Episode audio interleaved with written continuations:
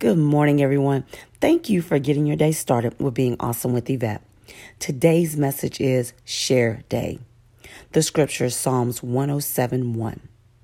Oh, give thanks to the Lord, for he is good, for his mercy endures forever. We all should be thankful every day for all the things that God does in our life, but we wake up complaining about the things that we do not have. Today, we need to remember that God has provided everything we need and given us things even when we don't deserve them. So let's share today with someone today how good God has been in our life.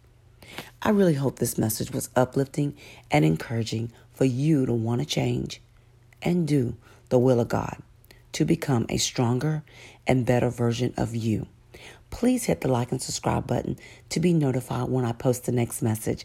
Again, thank you for getting your day started with being awesome with Yvette. Have an awesome day.